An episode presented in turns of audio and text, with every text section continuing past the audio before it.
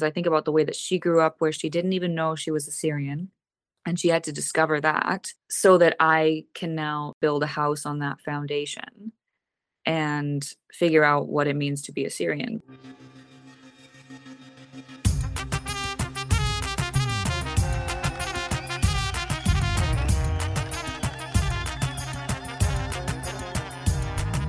Shalom everyone, welcome to episode 182 of the Assyrian Podcast. My name is Adessa, and for today's episode, I was quickly reminded of why this podcast is so important. It's for stories like the one you're about to hear. Earlier this April, a young woman by the name of Tenise Marie reached out to me via email and started with, "I'm so excited to have found you and so many other inspiring people through Assyrian Podcast." She then proceeded to describe the complicated and unique story of her Assyrian heritage, one that took me about 3 days to fully process before I could reply back to her.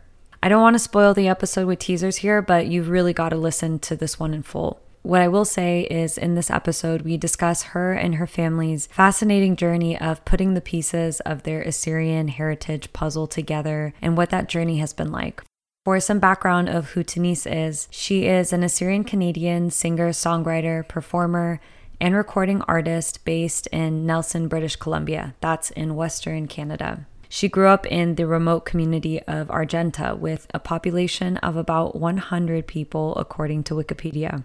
She earned a diploma in contemporary music and technology from Selkirk College, where she studied vocal performance. Tenise is a multi-instrumentalist, but a vocalist first, and primarily sings in folk, soul, jazz, and pop styles. She is the director of human resources at the Caslo Jazz Etc. Festival, a music festival showcasing jazz, folk, blues, and funk performances from around the world in a scenic, mountainous, outdoor venue. This episode is brought to you by all of us at the Assyrian Podcast. If you want to join us as a co-host, nominate someone to be our next guest, or find out how to sponsor one of our episodes or seasons, check us out at AssyrianPodcast.com. If you're also looking for the perfect gift this Christmas, we have the Assyrian Podcast apparel available on our website. I hope you enjoy this episode.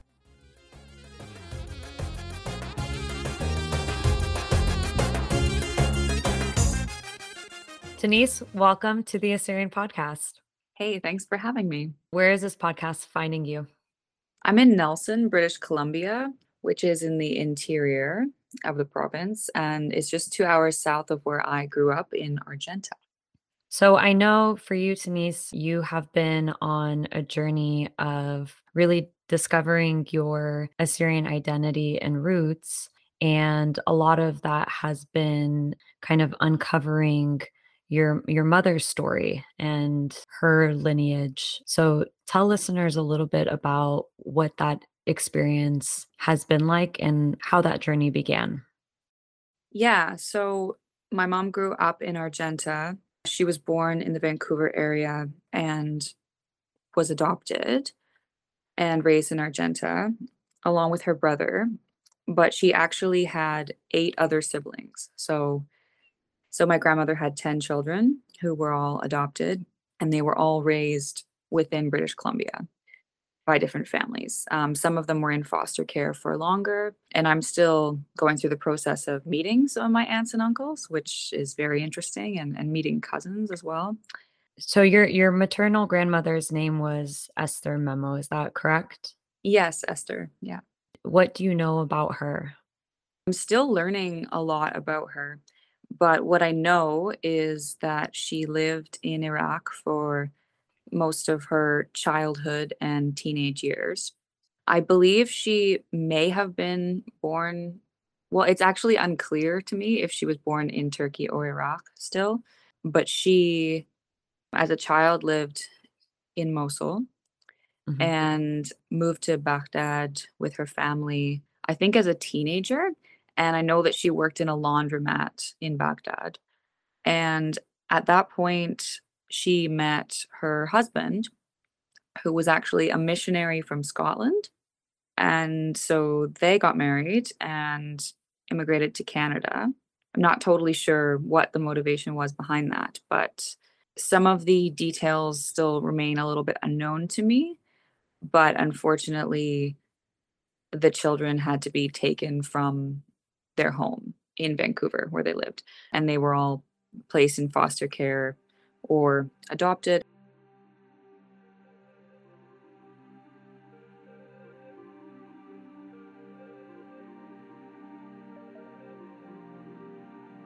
They were not all taken at the same time. So, for example, my aunt, Margie, I believe was taken like directly from the hospital. So yeah, kind of a few different situations there. Wow. So they had immigrated together, had their first child, or were all of the children born in Canada? No, actually, my oldest aunt, Jana, was born in Baghdad. Okay. So the first child was born in Baghdad, and then as they immigrated to Canada, the other children, your aunts and uncles, were then born in Canada and later placed in foster care and were placed with different adoptive parents. But your mother and or her brother, Carrie, were able to be adopted by the same family. Yes, that's right. So actually what happened is my mom's parents who adopted her, they went, I guess, I don't know what it was like back then, but they went to go, choose and apply to adopt. And I guess they connected with my mom and wanted to bring her home. And in the foster care facility, they said, these two come as a set, like they were very close. And they said, we're not going to separate them. So they were very close. They were 2 and 3.5 when they were adopted. And they were speaking Assyrian together. Which unfortunately their mother who adopted them, she was sort of very English Canadian and like very, she sort of came from like a very proper English family. And my mom found out later through family friends who had observed this, that she was discouraged from speaking Assyrian. And I mean, I don't imagine that the language would have necessarily survived among two young children like that, but I still think it's kind of sad to see that happened, and obviously the trauma that comes along with being asked not to speak your native tongue. I think that's something that has probably stayed with my mom, but I also noticed that she is very good with languages, and maybe that's why, because she didn't know for so many years even that English wasn't her first language. Wow. And so they were taken, her and her brother were taken into their adoptive family and lived in a very remote community in BC, in Argenta, having no Assyrian community around them and none of their relatives around them and not speaking Aramaic.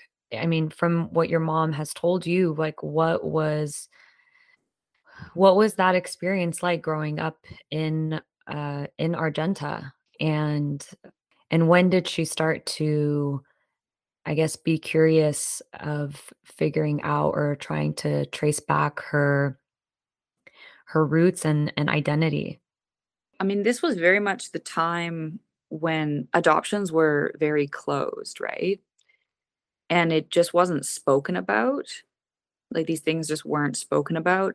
However, it was, from what she has told me, and I can imagine this would be the case, it was very obvious that she and her brother were not related to their parents. They looked very different from these people. And also the parents were significantly older, and they had adopted because they were not able to have their own children. And they were actually, I believe they were already in their 50s before they adopted them. So I think I can't really imagine that myself, like being my mother and being the child in that situation, because no one really explained it to them. But of course they knew, these aren't my biological parents. So I think that the curiosity started pretty early on for my mom. I know she has described to me that she used to sneak into the basement where the adoption records were kept. And she has always been a really curious person. I think that's just sort of in her nature, but she talks about like snooping through these files, and she found her adoption records, but basically there wasn't a lot of information available. It was mostly about her mother, about Esther, and it just had the country of origin as Iraq, and there was really nothing to say that she was Assyrian. As a woman in her early 20s, she set out to meet some of her family.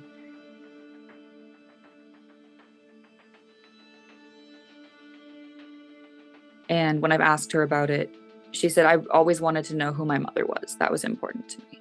So I have to say, she was very persistent from my perspective, you know. I'm trying hard to imagine what this process would have been like in the 1980s, you know, pre-internet. And I know that she wrote letters for a year before she heard from anyone. Did she know at that point that she had other siblings and that they were in Canada, or did she only have an understanding that her brother Carrie was her only sibling? Mm-hmm. At that point, she didn't know about any of the other siblings, but her oldest sibling was Jana, was the first person who she discovered. And Jana was old enough that she actually would take care of a lot of the kids at certain times. So she definitely remembered my mother. And I know that she used to go visit them in the foster care as well, like, and all the kids really. So yeah, in some ways, Jana had kind of taken on like a motherly role in some ways. So I think it was pretty major for my mom to reconnect with her. And then she met some of the other siblings through Jana as well. And then eventually met her mother. Wow. So here is like, I can just imagine, I'm trying to paint the picture here, like your mom and her brother growing up in an extremely remote area. And she is trying to discover in her early 20s, as many people are just trying, you know, begin to get really curious about who they are, where they come from, all of these kind of questions that start to stem and wanting to dig deeper. And here she is trying to piece the puzzles together of what little information she has pre-internet. And I mean, I can imagine at that point, like her, you know, outlook and understanding is just expanded beyond even comprehension, because it's like, here is now me finding out about all of these other siblings I have and trying to now understand who they are, who my mother is, and understanding that there is this like Assyrian identity component of it and what is Assyrian. So what happened, or from what she has told you, what happened when she had a chance to meet her other siblings and then eventually her mother? It was very interesting for her because yeah, she didn't even know that she was Assyrian until meeting her sister and mother and the other siblings. So prior to that, it was just, okay, maybe I'm Iraqi, like, you know, and I think for her that was pretty vague and broad. So, well, and I know that her adopted father, I don't even think he knew that she was Assyrian. So I don't think that he meant it maliciously, but just with his sort of, he was actually from England, very proper, like English, very sort of looking at the world through a very colonial lens. And so my mom remembers growing up as a child being told that Assyrians don't exist anymore. You know, wow. Assyrians are an ancient culture. They are not living anymore. So I can only imagine what it would be like to grow up with that understanding and then find out that you're actually Assyrian and that Assyrians are very much alive. I can just imagine that must have been a huge turning point for her as she, you know, was beginning to understand her heritage and her ethnic roots. What happened when she had a chance to meet her mom? I think that it went fairly well for her. However, I think that my grandmother was somewhat reserved. I think that she felt a lot of remorse and regret about the way that things had gone with having her children taken away from her. So I think that it was a fairly positive experience. Like my mom, she describes it as a positive experience, that they had a nice conversation, but it just didn't go very deep. Like with my grandmother, I did learn later that she really didn't want to give up her children. She just wasn't able to care for them. She wasn't in a position where she could care for them.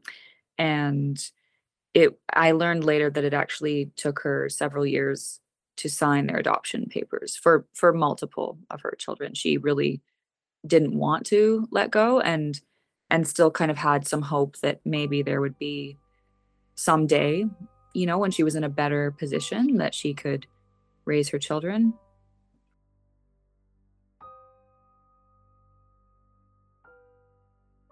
I know that some of the other children, some of my other aunts and uncles, reconnected with her later and were more involved in her life.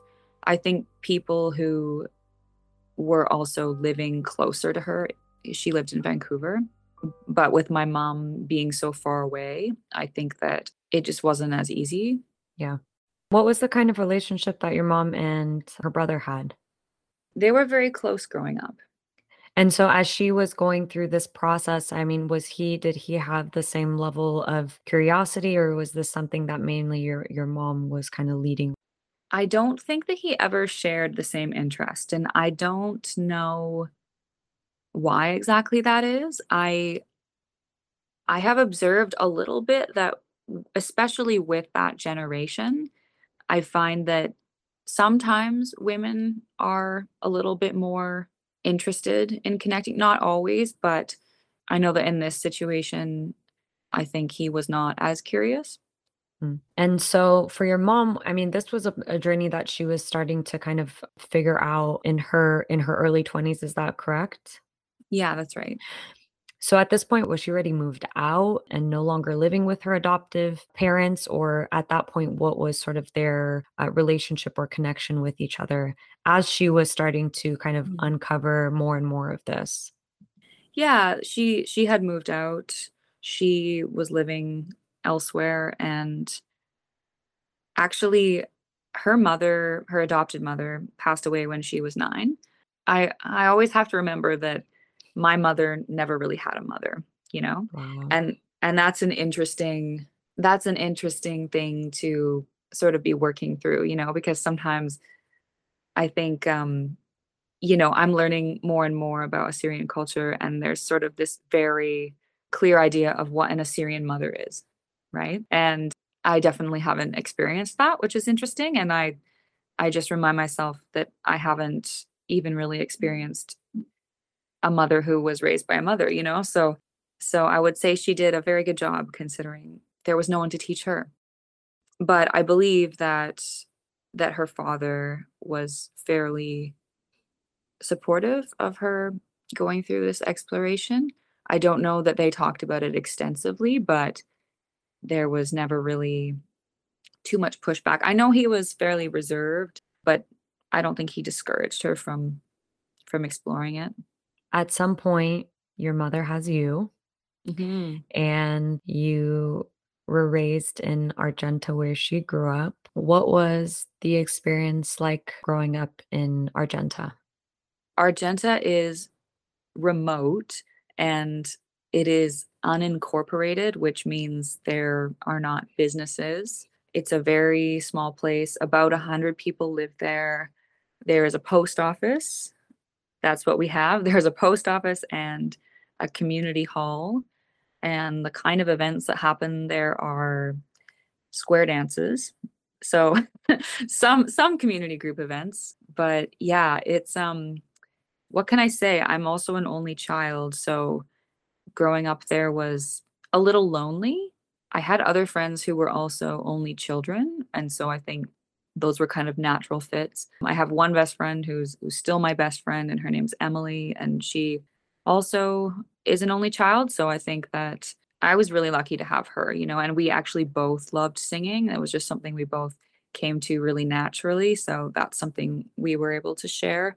I think that I did spend a lot of time alone. And I think that in some ways, maybe that created the space that I needed to turn to creativity and be creative. I would go along with my mom to, they had these things called sing-alongs.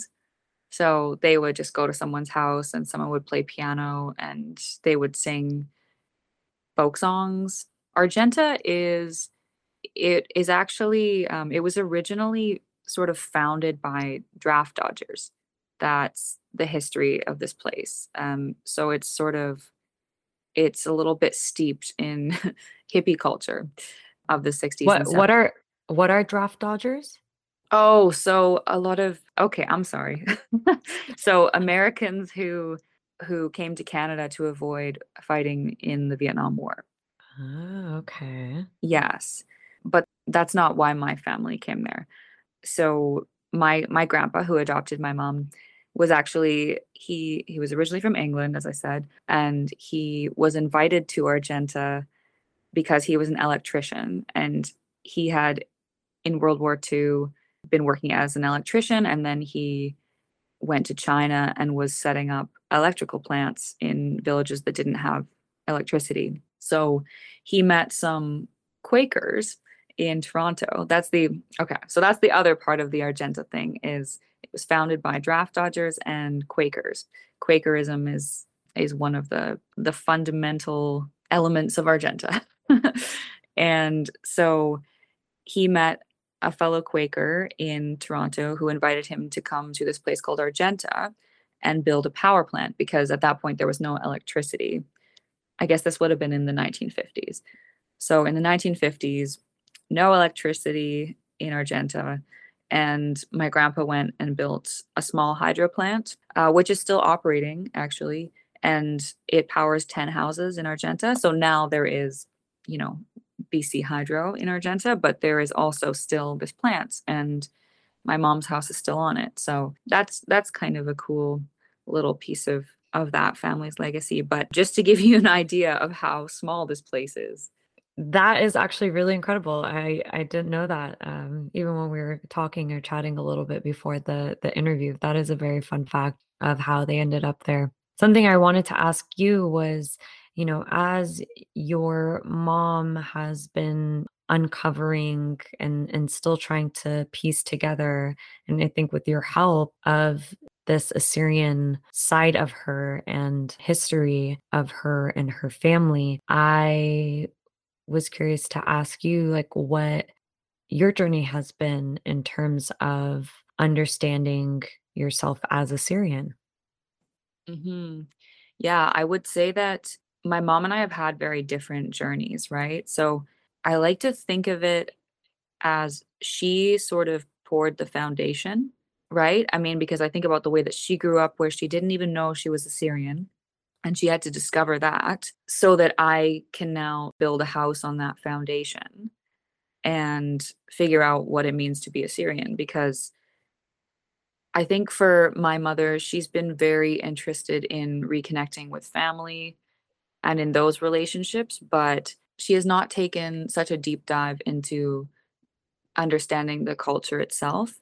She has put some effort into learning some of the history, but I think that I've gone a little bit deeper into the culture and the history than she has. I think that this is partially just because of where she grew up, and I think maybe if she had been in Toronto, it might have been more accessible, But for me, I think too, just being of a different generation where we are looking at things a little bit differently now. I know for my mom, being raised by white people was a certain experience for her, right? Mm-hmm. And that sort of in my daily life, I'm definitely putting effort into thinking about things in a lens that is not just strictly colonial. So I think that that's why I've sort of taken an interest in trying to understand the history better. But I don't know, I guess it started because I get asked all the time where I'm from, even growing up here. I think that I get asked where I'm from a lot. I get asked about my ethnicity a lot. And I know that people are not really asking me if my dad's family is English and Scottish. You know, I know that that's not really what they're interested in hearing about. And I always often will like start by saying, well, my dad's side is English and Scottish. And then they're like, okay, and, you know, like, what else is in the cocktail, you know? And so eventually when I come out with the Assyrian thing, it's, well, it's so many things, right? It's first, it's, oh, Syrian, right? Of course, many people don't know. There really just is not an Assyrian community where I live. So nobody knows who Assyrians are. And that's the first obstacle. And then I think that that's really where it began for me, was feeling like I had to explain to people what Assyrians actually are. And then at a certain point, I realized that I didn't know that much about Assyrians.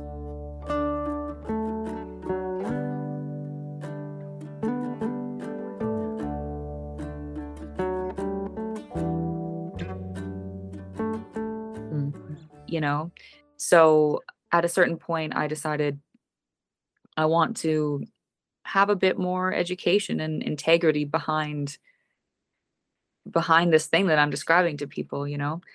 And I have to say that discovering Assyrian podcast was a huge part of this journey for me.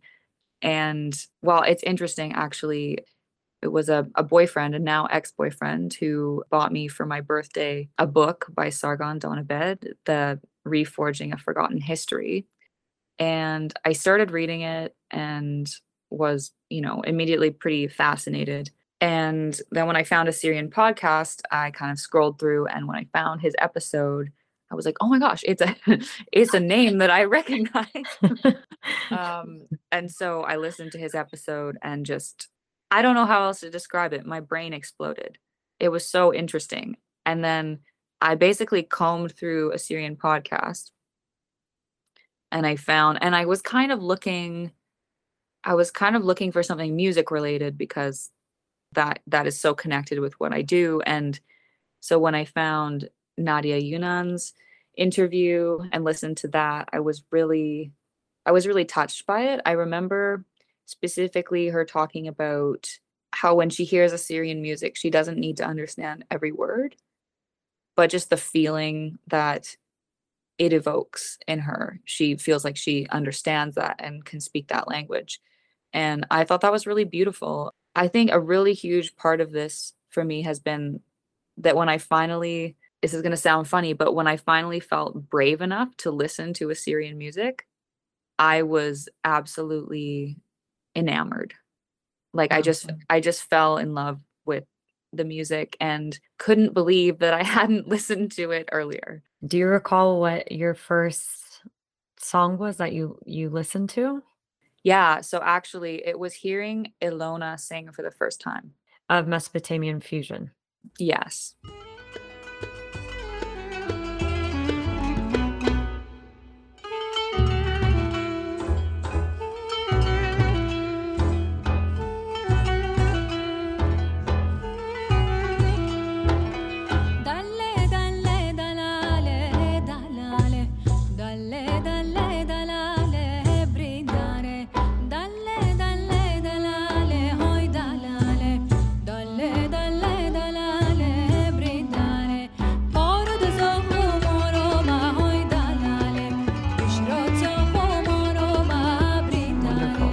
She has a beautiful voice, and I think what they've done in terms of renditions of songs have been very beautiful and unique in that way. So I don't blame you for being completely enamored. And I mean, you have also, like, in this journey for yourself and connecting it to music, you know, you have recently produced a music video of a cover of Akalare, which is a very emotional song, kind of expressing the grief experienced by those in the Assyrian genocide. Could you walk the listeners through what that experience was like for you? It's so interesting. My journey with connecting with other Assyrians has been sort of like following the breadcrumbs that the universe has laid out for me. And I don't ever remember anything in my life coming with as much ease as this journey has. It's very interesting. But when I discovered Nadia on Assyrian podcast, I completely just cold emailed her based on the email that was in the show notes, and I knew that she was a PhD student, and I was not expecting a response for weeks, honestly. And I emailed her on a Friday night, and she emailed me back on a Saturday morning, and I just could not believe it. And yeah, I just expressed to her that I was really interested in connecting with the Assyrian community, and specifically connecting with the Assyrian musical community. And she introduced me to the Assyrian Arts Institute in California. That's how that introduction was made. And it was so funny, honestly. Nadia had just mentioned that I might be interested in singing in the choir, which is a small ensemble of mostly classically trained vocalists called Assyrian Women. So as soon as I saw this, I'm like, okay, they're called Assyrian Women. I was so interested, and I started listening to the repertoire that they did, and I was sold. And it was so funny. It just kind of happened. Everything happened at once. It was like, okay, Tenise, like, send in your audition video. And I was honestly a little nervous because I don't really identify as a classical singer. I'm very much more trained in pop and jazz. I have a diploma in contemporary music and technology that I got from Selkirk College, which is in Nelson, in a small city that I live in. And so it's a very specialized program, and it's a great program. It's very geared toward working musicians. However, yeah, I definitely don't feel as confident singing classical and opera. So I was a little intimidated, honestly, by auditioning for the group, but I did it anyway and was accepted. And yeah, and I'm just so excited because this is my first year in the choir, and I'm going to California later this month. But this was all kind of the precursor to being asked to do a spotlight piece with the Assyrian Arts Institute as a new choir member. So this whole journey has very much been about saying yes to opportunities. And so when I was asked to do a spotlight piece, I said yes. And the song that was chosen for me was Akalare.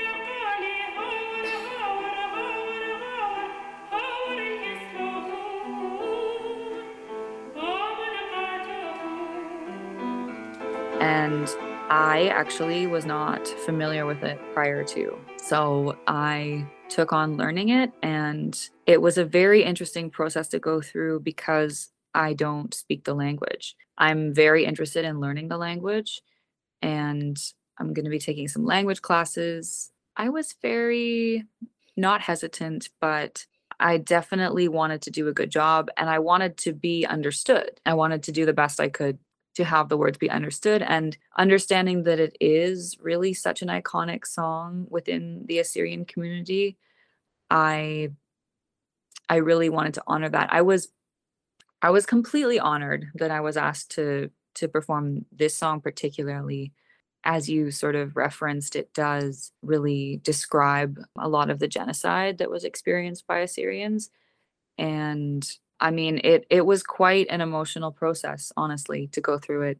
I did get to meet Aglantine Varda. Oh, you did? Yeah, over FaceTime, and received some coaching from her. It was a very interesting process. Leah, who is the choral coordinator of Assyrian Women, was also coaching me through some of the pronunciation. So we met first, and I had a phonetic written version of how the words were pronounced. And we sort of worked through that together. And then we met together with Aglantine to go through that and kind of, yeah, get everything the way it was meant to be. And it was interesting to being coached through the pronunciation because, as you know, there are so many different dialects of the language. So it was it was an amazing learning experience, not only in the language, but also there's this pretty persistent theme in my life of realizing that I cannot actually please everyone. I can do my best. Even if I had done it perfectly, as per one dialect, there would still be some people who wouldn't understand, or they would say, well, that's not the way that I say it. And I really tried to just embrace that early on and embrace that I would do my best with the resources that I had. Yeah, I think it was a good experience for me, because I definitely tend to be quite a perfectionist about these things, but sometimes you can't be.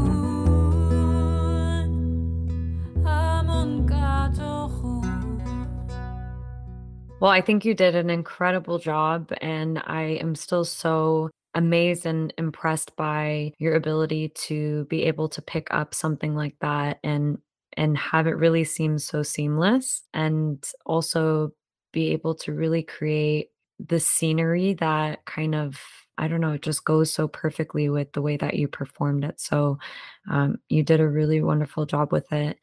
Something that I wanted to also ask you about is, like, as you've been going through this journey of understanding, you know, your Assyrian roots, I know you've made it a point to really let people know who Assyrians are with every opportunity that you've had. And even if that means, like, putting it in your bio or bringing it up at shows or radio interviews, sometimes that's not an easy task, right? Because you're dealing, like you had mentioned earlier, people having no familiarity with these people, right? This, like, Assyrian people, and how easy it could be for you to just remove all those things, right? But you've really made it a point to have it be something where a conversation could be started. I imagine that has been intentional. Yeah, that's such an interesting question, because it is something I've started integrating more and more, because I think at first I was a little bit tentative about it, but, you know, I think about it and it's really not something I asked for. I didn't ask to be Assyrian, but just like I didn't ask for my mom to be adopted, you know, like I didn't ask to be cut off from these roots or be disconnected, but it's a thing that happened. It's the way that it happened. And I think just always being asked, like, where are you from? Where's your family from? Why do you have curly hair? Why does your nose look like that? Growing up in a place where there's really not much diversity at all, I think that that's why it really came to my attention. And I think accepting that part of me and realizing, like, I was quite insecure as a teenager, and it really took me a long time to come to terms with having this big, crazy curly hair. And I think that I was always afraid of, like, I never would wear my hair down, you know, I would always, like, wear it up. And I think I was afraid, actually, of taking up space. You know, I would always feel like I shouldn't take up space in the world. And that's something I'm really trying to deconstruct. Like, that whole belief system is something I'm trying to deconstruct. And so that's a big part of it, you know, like getting on stage and rocking my big curly hair, my big Assyrian curly hair. That's definitely part of it. And it's not that it's not scary. I think some people say that as a performer, you have to be fearless.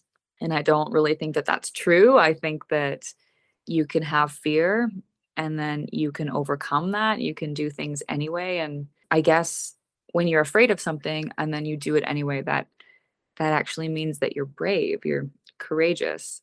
And I don't know. I mean, I'm really just interested in celebrating everything that makes us who we are. And going through this process, it's hard sometimes to not get too much tunnel vision of, like, you know, I've been really, really pursuing these Assyrian connections, and it's hard to remember, like, oh yeah, there are also other things. And this is also just one part of who I am.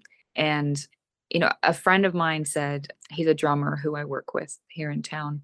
And I remember him saying to me, he said, you have to learn to love all the parts of who you are and love everywhere that you came from. So I don't know. I always think about that. I really took that to heart. Yeah. In your experience so far, like, what does it mean for you? What does it mean to be Assyrian? I think if there's any common thread that I've been able to notice, it's that Assyrians are just so, I mean, I know this word is overused, but just so resilient and perseverant and persistent. And that's something I really admire. And I don't know, you know, I don't know if this will change with more people that I meet, but like so far, I just have to say that everyone's been so encouraging. And like, even just the other day, you know, someone said, don't be afraid of learning the language just because of the way that your accent sounds. And I don't know, that kind of encouragement is, I really appreciate that. I really appreciate the community, the way that Assyrians are so community minded, because that's something that I haven't really experienced so much in my life. There is a community in Argenta where I grew up, just because it's so small and remote and rural, and people sort of need each other to survive in some ways. But I think it's been interesting, you know, because I have so many cousins that are Assyrian or, you know, partially Assyrian. And it's so interesting because some of them I don't know very well because of the adoption, right?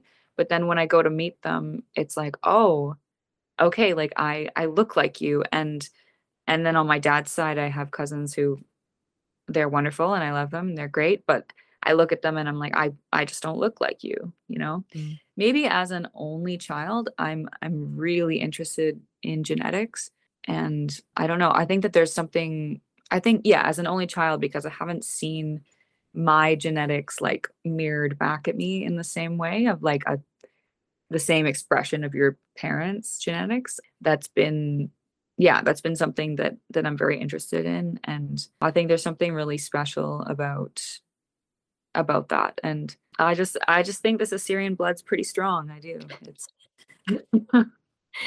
It is. It totally is. Do you, in this experience, have you felt like you and your mom have bonded even more in a special way? Yeah. I mean, it's funny.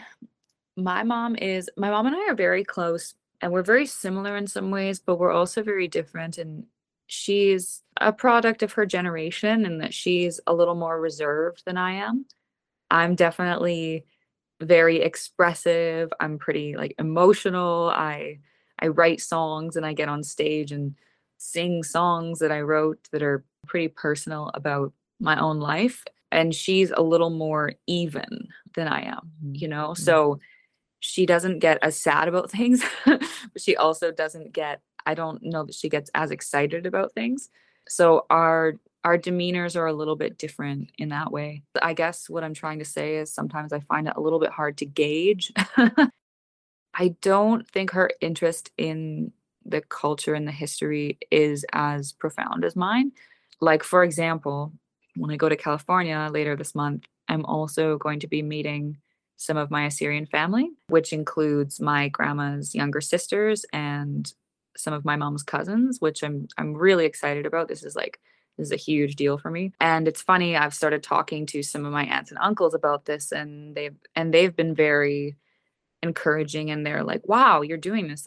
That's really cool, Tenise. And the question I keep getting is your mom going? And I'm sort of like, I feel like she should, but, you know, but that's her journey, you know? And yeah, that's kind of what she's willing to allow in. And I have to always acknowledge in this situation that I'm not the one who was adopted. And I did grow up with my mother, and I know who my mother is, and I know who my father is. And there's never been any question about that for me. So I know that she had a very different experience, and I try to be sensitive about that while also exploring this on my own terms, because it is also still my family. But yeah, I mean, I definitely acknowledge that I'll never understand what it feels like to be adopted, and I will never have that experience. So I know that, you know, for my mom and some of her other siblings, I know that adoption trauma manifests in different ways for different people, and how willing they are to reconnect, and their feelings about my grandmother and about the family and about the whole situation. Also, some of the kids were different ages when they were adopted, and some have more memories than others. And, you know, and not all these memories are good. And there's also a lot of repression, I think, that happens with trauma. So I guess, yeah, I think that we have gotten closer through this. I think that, but I also think there's part of it that I'm always kind of nerding out about, like, this new Assyrian person I met, and just kind of like, okay, Tenise, like, she's like, I get it. Like, she's I get it. We're Assyrian. I can totally relate with that in different circumstances, but it's usually much more innate for me to geek out about that stuff than some other, you know, others. And that's maybe just our nature, right? Like it's a lot more fascinating, but also, like you mentioned, I think obviously other factors play into that, and it's complicated. I understand, you know, what you mean when you say that in terms of your experience versus your mom's experience. Last question that I have that we love to ask all of our guests is that we have listeners from all over the world. And if you had, you know, one thing that you'd like to say to them, what would that be? Well, something that I want to impart is, I think maybe that it's okay to be interested in where you come from, no matter what the circumstances were around it. So I don't know if there is anyone listening who is adopted or has family who's been adopted. I just think that reconnecting with your roots is, you don't have to, you know, it's not vital. But for me, it has been a really rewarding thing that has helped me understand myself better and understand the world better. And I've just been so, it's not that I didn't have any fear about it, you know, but I have been so encouraged throughout the process that I'm just learning that it's okay. It's okay that I want to know where I came from. I've had two friends here in the Kootenays who both have Dukhobor heritage. Dukhobors were from Russia. I believe it's Dukhobor is the sect of the religion itself. And so a lot of Dukhobors who they left Russia and came to whichever countries they came to, in this case, Canada, because they were pacifists and didn't want to fight in the wars. And so, yeah, I've had a couple musician friends here who have been pursuing getting more connected with their Dukhobor roots, and doing it through music, and doing it through, like, learning Russian, learning hymns in Russian. So my friend Sarah Orton and my friend Alin as well. And honestly, seeing other people connect with their heritage, no matter what it is, and being brave to speak the language, you know, I think in a lot of situations, even where adoption is not part of the story, sometimes languages are lost because immigrants come to a country like Canada, and a lot of the time there's a lot of trauma involved in learning English, and, like, maybe you're othered by others in the community. And I think that for that reason, like, sometimes, you know, the language isn't passed on to the children. There are so many reasons why this wouldn't happen, right? And so I think seeing my friends being brave enough to learn the language of their parents and their grandparents, even though I think this, you know, can be a very intimidating thing if you don't grow up with it. And seeing that kind of courage in people has really inspired me. And so, yeah, I think that that's kind of what I want to say. It's okay to be curious about where you come from. And I kind of want to pass on, you know, what my friend said. Like, I think you should learn to love all the parts of yourself. Love that. Well, thank you so much. This has been an amazing conversation, Tenise. Thanks for having me.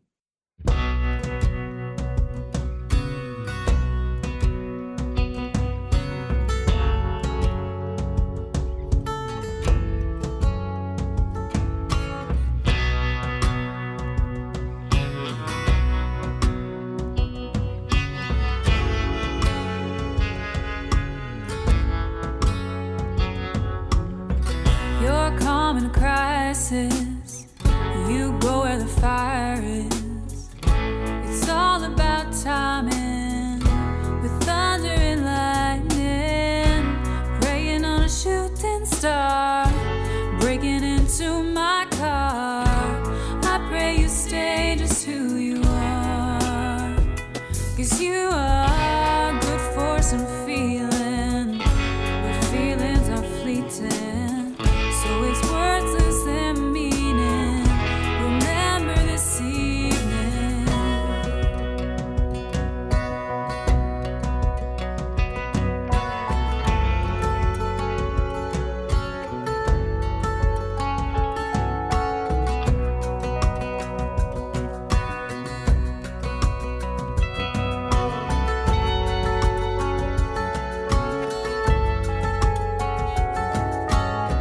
You're calm in a crisis. I'm rolling the dice and it's all about timing. When committing a crime, yeah. Praying on a shooting star. Breaking into my car. I pray you stay just who you are. 'Cause you are good for a weekend, but weekends are fleeting. So it's time loses meaning. Remember the season.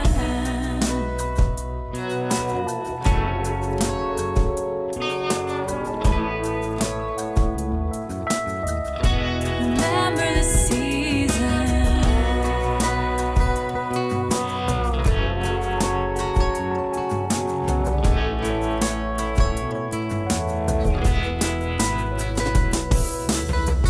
Does my absence make your heart grow fonder?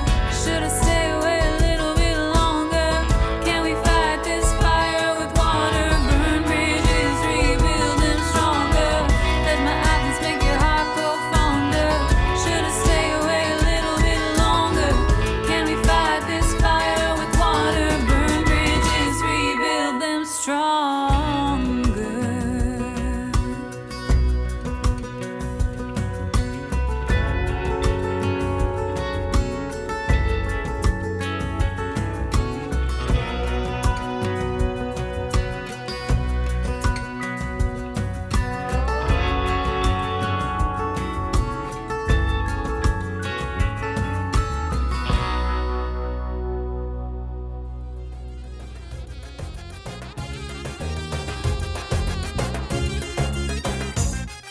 Thank you for listening. I hope you enjoyed the episode as much as I did. You can find out more information about Tenise by viewing the show notes for this episode. Also, given that this is my last episode for the year, I have to give a shout out to the people behind the scenes that helped make this episode possible. Steve for splicing the episode, Rhoda for proofreading everything and my helper when I'm stuck on a title, Stephanie for being our social media guru, and to the podcast team. It really is a team effort to bring you these episodes each week. Thank you and see you next week.